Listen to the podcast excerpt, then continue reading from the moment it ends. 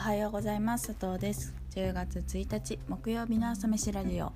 この配信は私佐藤が日々の気になるニュースやお仕事のこと好きな音楽やカルチャーについてゆるっとお話しするラジオです。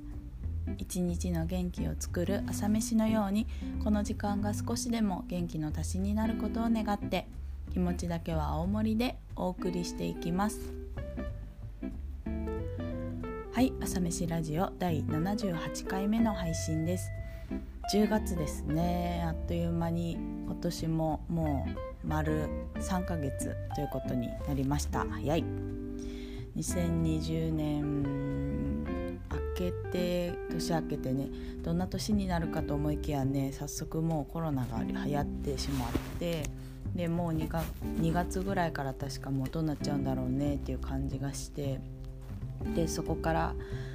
いろんなことが変わっていっちゃった年だなと思っています。オリンピックも断念みたいなことになったしいろんなことを諦めたりあのできなかったりしながらそれと変わってやっぱりその新しいスタイルワークスタイルだとかが働き方もそうですけどその家族の在り方とか人との関係性みたいなその人間の営み的なところで新しい価値観が生まれていった年だったなとか思ったりするんですけどまあ社会もそうやって変わっていったし佐藤も個人としてこう会社を変えたりね新しいコミュニティに属したり本当にいろいろあった年だなともはや思っております。な2020年の終わりが見え始めてきてなんかこう一体どういう年に自分はしたかったのかなって改めて考えるきっかけになるなと、まあ、思いました。がこの10月11月あと12月ですね。残りをなるべく後悔しないようにやっていきたいなと思います。さて今日は思い出にするという話をしようと思います。最近あの自分の中で何の何かきっかけとか機会があった時にそこからこう思い切って何か提案してでみんなに声かけて集まるみたいなのがいくつかあったんですけどなんかこういうことってすごく大事だなって思ってがその何かって例えばこう遠方から友人が来る時にまあその共通の友人と一緒にご飯を食べるとかっていうだけでもなんかあの特別にしたいじゃないですか。で素敵なストーリーになるようにこうお店選びをするとかその人にとって大切な人を呼ぶとかっていうちょっとしたおもてなしというか心みたいなところでもなんかこう変わってくると思うしあとは自分がどこかに行った時でもか自分だけじゃなくて一人でもね多くの人の思い出になるようなものを持っていくとかそれはもう本当に旅行もそうだし多分帰省とかでもそうだと思っているしなんかもうそれぐらいなんですけどいつものご飯をたったご飯を食べることだけでもその思いやりだとかひらめきだとかその他のねみんなの協力があったりすれば本当にそれはなんか大切な思い出になるなっていうのを最近しみじみ感じていて